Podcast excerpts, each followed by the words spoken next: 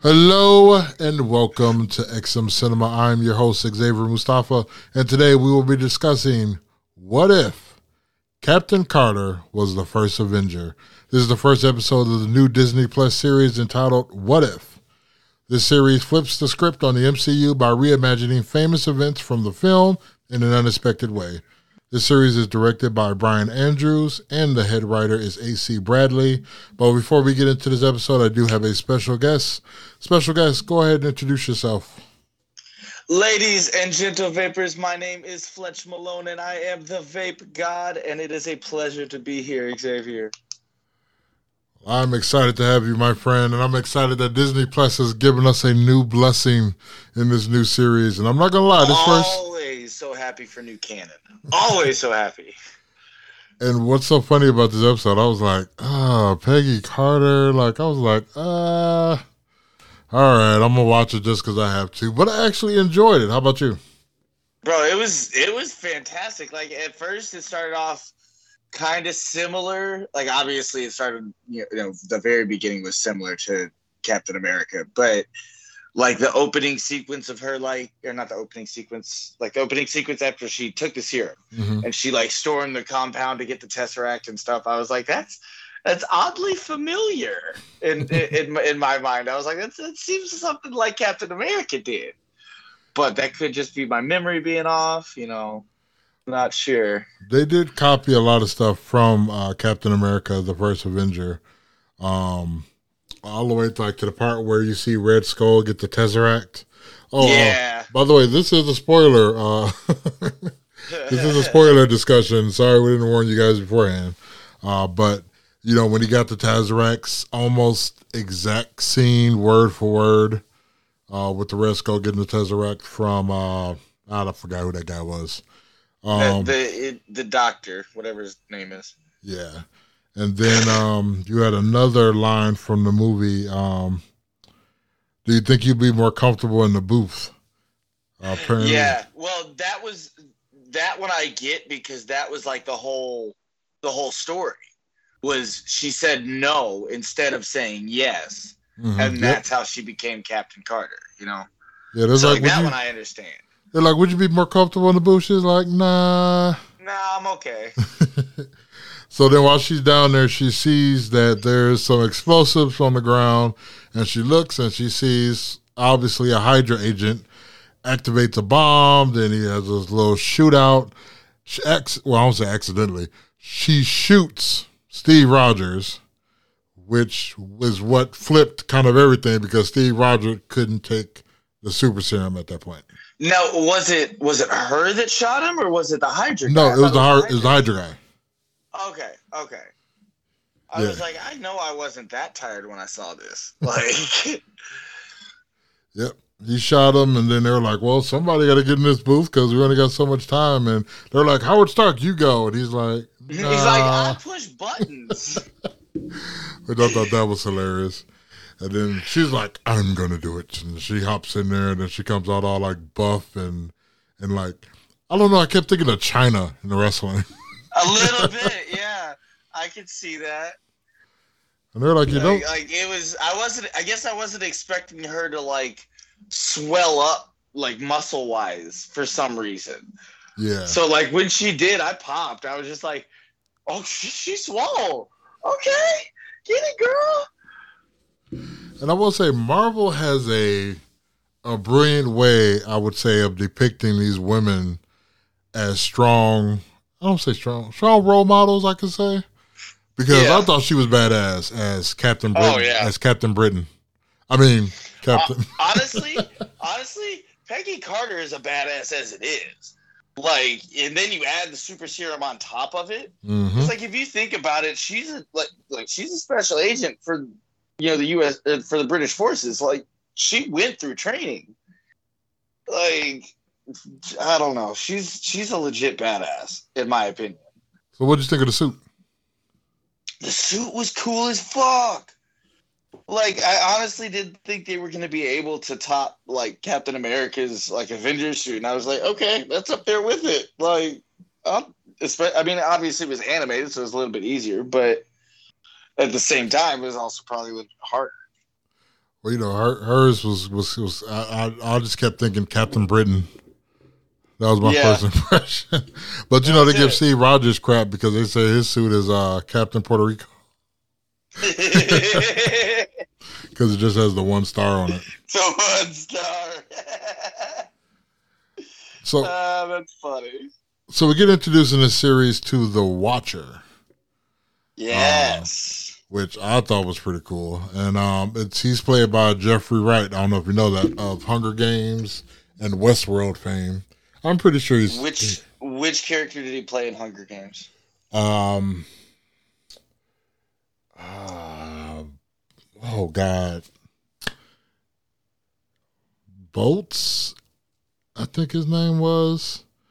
He was um he was paired with the other girl who kind of went crazy in the games, but she ended up telling them what was Oh, going on. Okay, I remember. Yes, she kept saying. TikTok, and, there, and there, she Yep. was like, I remember you're talking about now. ah, God, I think, oh, what was his name? I think it was Bolts.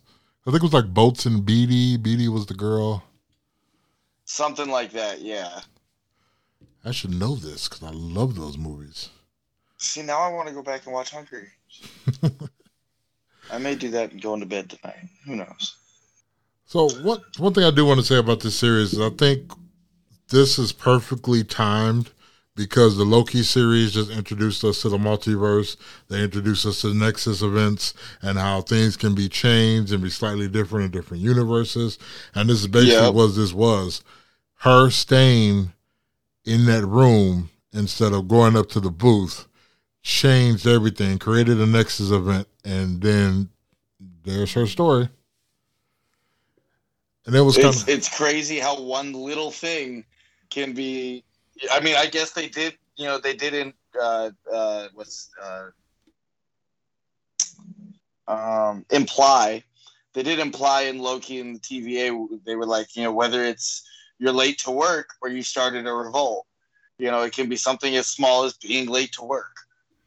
That you know, and they went to show it in this series or in this episode, I should say. And one thing I also thought was kind of pretty cool is how like what happened in this series mirrored what happened in Captain America: The First Avengers. Like for instance, it kind of showed how even in reverse, those two are still a team. They still work well together. Yep. Um, and I think that they still through because I saw a lot of stuff on social media about people complaining that they kind of you know forced Steve Rogers in, but I think it goes to show that their relationship is meant to happen no matter what, and that you know that goes back to back up the fact that you know Rogers went back in time and lived out his life with Peggy. Yep. You know, no, like because they said that was supposed to happen. Like, you know, it's it just it, it's Marvel and Disney's way of like confirming little tiny details for me. Yep, I agree. And um and also like you get the fact that okay, Captain America got frozen what, 70 years I think it was? Yep. And then unthought you got Peggy fighting the uh Hydra champion all the way to a I guess you can say interdimensional portal and then being brought out of it uh by um oh, Nick God. Fury. Yeah, Nick Fury and Uh, Hawkeye um, by use of the ta- uh, Tesseract. Um, and she comes back and like, oh, the war's over. We won. Cool. It's 2000, what, 11, I think it was? 2011? like yeah. Uh, okay. So then it's like, okay, what if you would have followed her throughout the whole MCU first couple, what, phases one and two, all the way to the, the Infinity War? Like, Yeah. would she go back in time and marry Steve Rogers? And Right. would Steve Rogers be 90 years old when, you know, and have a daughter? that's like- that's oh, that's weird. like, what if? It really gets you thinking. Yeah, it does.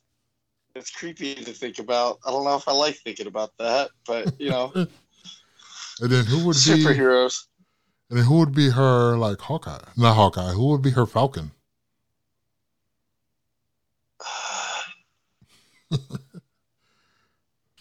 Things that make you go, hmm.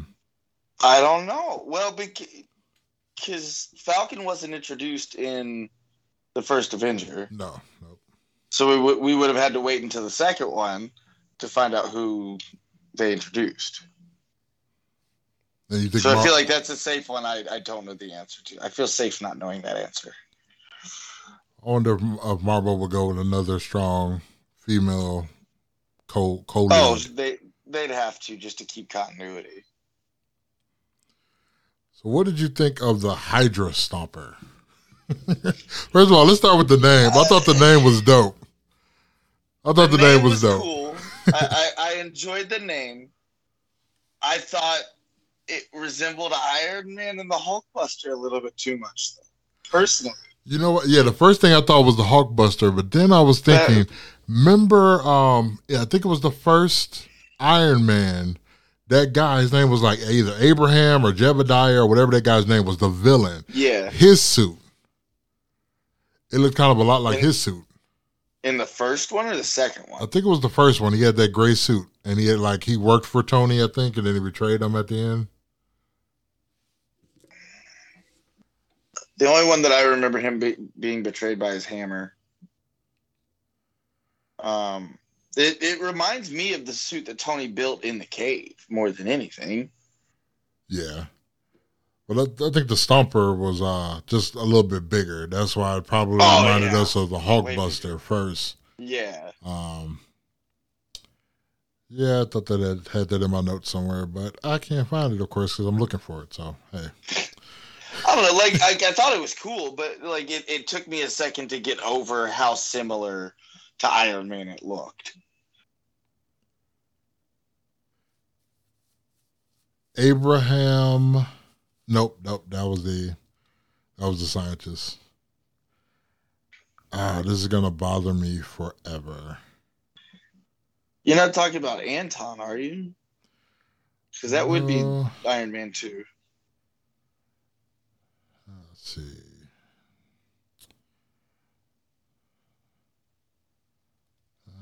Uh, dead air, dead air. uh, well, anyway. Um, so, what did you think of Red Skull just kind of being an idiot as always? Well, I mean, I popped so hard when he finally summoned the champion, and then just right away, I was like, like, "Yo, what the fuck?" Like you think villains will know? Like once you summon an interdimensional character. Uh, you're not gonna be able to control that, some bitch. Right, like do that from afar. Like go a couple blocks down. Do the deal, or at least do it and run. He's like, "Hey, how you doing?" And the thing's like, "Fuck you, buddy." Excuse my language. Jesus. I'm like Red. I love Red Skull, and I think what I really like about Red Skull is I like Hugo Weaving anything he plays in. And so you remember he played the original Red Skull, but then I think he had some type of falling out or something with Marvel. So and he wasn't in the, the Infinity Wars one, was he? Uh, he was in. Uh, yeah, what it was it? Yeah, it was Infinity War. He was in Infinity War, but it wasn't him. It was um, the guy from The Walking Dead, um, something Marquand. Oh, the guy who played Shane. Nope, nope, not Shane. He played. Oh no, he'd be reprising his role as Punisher. Never mind. I think he plays the the gay character in there.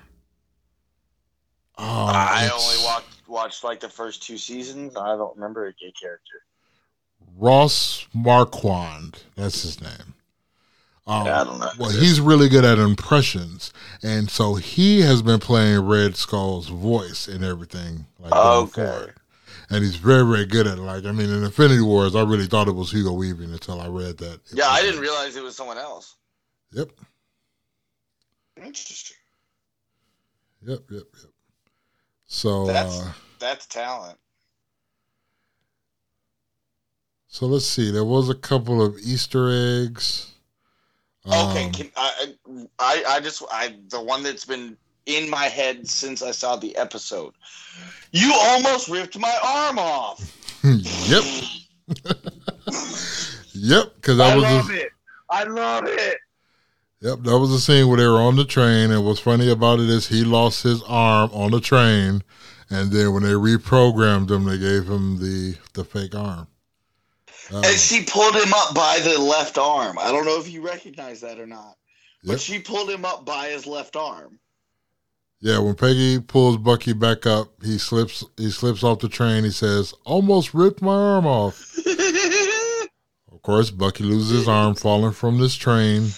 Uh, Hydra outfitted him with a cybernetic one when they turned him into the brainwashed Winter Soldier. Um, real quick question. I'm on a delayed thought process. I apologize, ADHD. Um, so if we're talking about mirroring timelines like we were earlier, hmm and Red Skull gets eaten by the champion, who then gets taken to Vormir to lead people to a treasure he cannot possess? Hmm. That's a good question. Well, maybe it's still him because if memory serves me right, Red Skull dies in the first Captain America, right? False. That's what it, that's what they want you to think. He gets teleported to Vormir. But see, Vor- at Vormir, he's dead. Like he's just an entity at that point. Like he's not even like a, I don't even say because I remember I remember reading it somewhere where they kind of explained it like that's all he's there to do. That's all he can do. Like he's not like he doesn't have any rec- uh, recollection of what happened beforehand. He's just there to lead people to you know. But then again, he did say a treasure that he could never possess, which means that he does have memory of it. Exactly. Hmm. Unless he's just referring to the Infinity Stones in general. But he would still remember, though. Well, eh, I don't know because he knows about the Soul Stone, obviously. So that would imply that he knows about the other ones. Here's what's fascinating about the Red Skull because it, it does appear that he he he knows about the Infinity Stones, maybe, but how did he know that the Tesseract came from Asgard? Like he said, this was from Odin's vault or Odin's whatever. I would assume in one of the historical texts that he read. Because obviously he had to do research and stuff on it. So I would assume that. Oh, God, drop my phone. Um, I would assume that, you know, it was mentioned somewhere in some text. Really fascinating. That's the only thing that I can think of that would make sense. Well, anything else you want to say about this uh, episode? Um, not in particular, although I do want to throw my theory out there now that the Watcher has officially been introduced. Um, so I have this theory about Hollywood in general, right? hmm Um, the Watchers tell and observe the stories of the multiverse, right? Hollywood is our universe's group of Watchers. Every movie, every TV show you've ever seen has happened at some place, sometime in the multiverse. Just a theory. Yeah, I can I can see that. Just wanted to throw that out there. I've had that for years, and I wanted to get that out on a public forum. Well, it has been archived now for eternity. yeah. in podcast form. I'm trying to figure out. I guess I should look this up before we got on here. That's what the second episode is going to be. I think it's T'Challa as Star Lord. And I'm like, how does that happen? I, I don't know. like unless he's taken by ego instead of you know Peter Quill. What if he found out he's not his dad's child? He's actually Ego's child. His mother is one of the people that he had sex with while he was inter interplanetary sleeping with everybody. Yeah, And I don't then- even want to know how that works. I don't. I don't even want to know. Oh, let's think. gross. T'Challa doesn't run into Star Lord. When does at he least run Infinity War. Yeah, Infinity if War. not Endgame. So I wonder what would be the Nexus event that would make that happen. Huh. Because I mean, I, well, he was at Earth on Earth at one point, but would he have But been in Wakanda by wasn't Wakanda? open to Earth. Right. I mean, I guess if he's a fucking planet, he probably knows about Wakanda realistically. Like he's an extraterrestrial being. Yeah, I'm fascinated to see how they're going to set this up. All of these, how they're going to set that up. Like you're going, to you're going to yeah. get. And what's episode three gonna be? I forgot what the third one they announced was. I do not know, but I know we're going to get one with Killmonger being uh the king of, of Wakanda, and those are the only three that I know about. Agent Carter. Maybe that was the third one then. Uh, episode two might be its focus on T'Challa as Star Lord. Uh, okay, it doesn't say anymore. Uh, and then that's going to be the uh, final um, project that Chad, Chadwick Boseman worked on for the MCU. So you Yeah, actually get to hear his voice one last time, which is kind of sad. it is. It, it's it's gonna be cool, but it, it's gonna be a bittersweet moment. That's for sure. Right, right. I don't want to be crying watching the What If series. But overall, I thought this was a really cool episode, and I like how Marvel. Anytime I'm like, ah, I'm not sure about this. Like when I went to see Ant Man, like when I went to go see Guardians of the Galaxy, and I went to go see um, even even uh, Captain Marvel. Even even though Captain Marvel, I still kind of left like, eh. But man, they make you like something you think you're not gonna like. yep. Cause I was like, ah, this first episode, all right, I'm just gonna get through it till we get to week two. But I was watching, I was like, this is actually pretty good. Like it, it was. It was a really cool episode. All right, so let's get out of here. Let everybody know where they can find you on social media.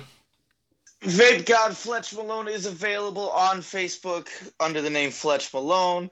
Find me on Twitter, Fletch Malone. F and M are capitalized. Instagram at the Fletch Malone. Uh, ProWrestlingTees.com, Fletch Malone. BrainBusterTees.com, Fletch Malone. Uh, StoreFrontier.com slash Vape God Fletch. Find me on YouTube, Fletch Malone. All over the place. If you're real nice, you can message me. I'll give you my Snapchat, but not likely. And you can catch me at XM Cinema on Facebook, Twitter, and on Instagram. And then you can also find me at Xavier Mustafa on the Facebook and on the Twitter. So until next episode, make sure you guys take care of yourselves and each other.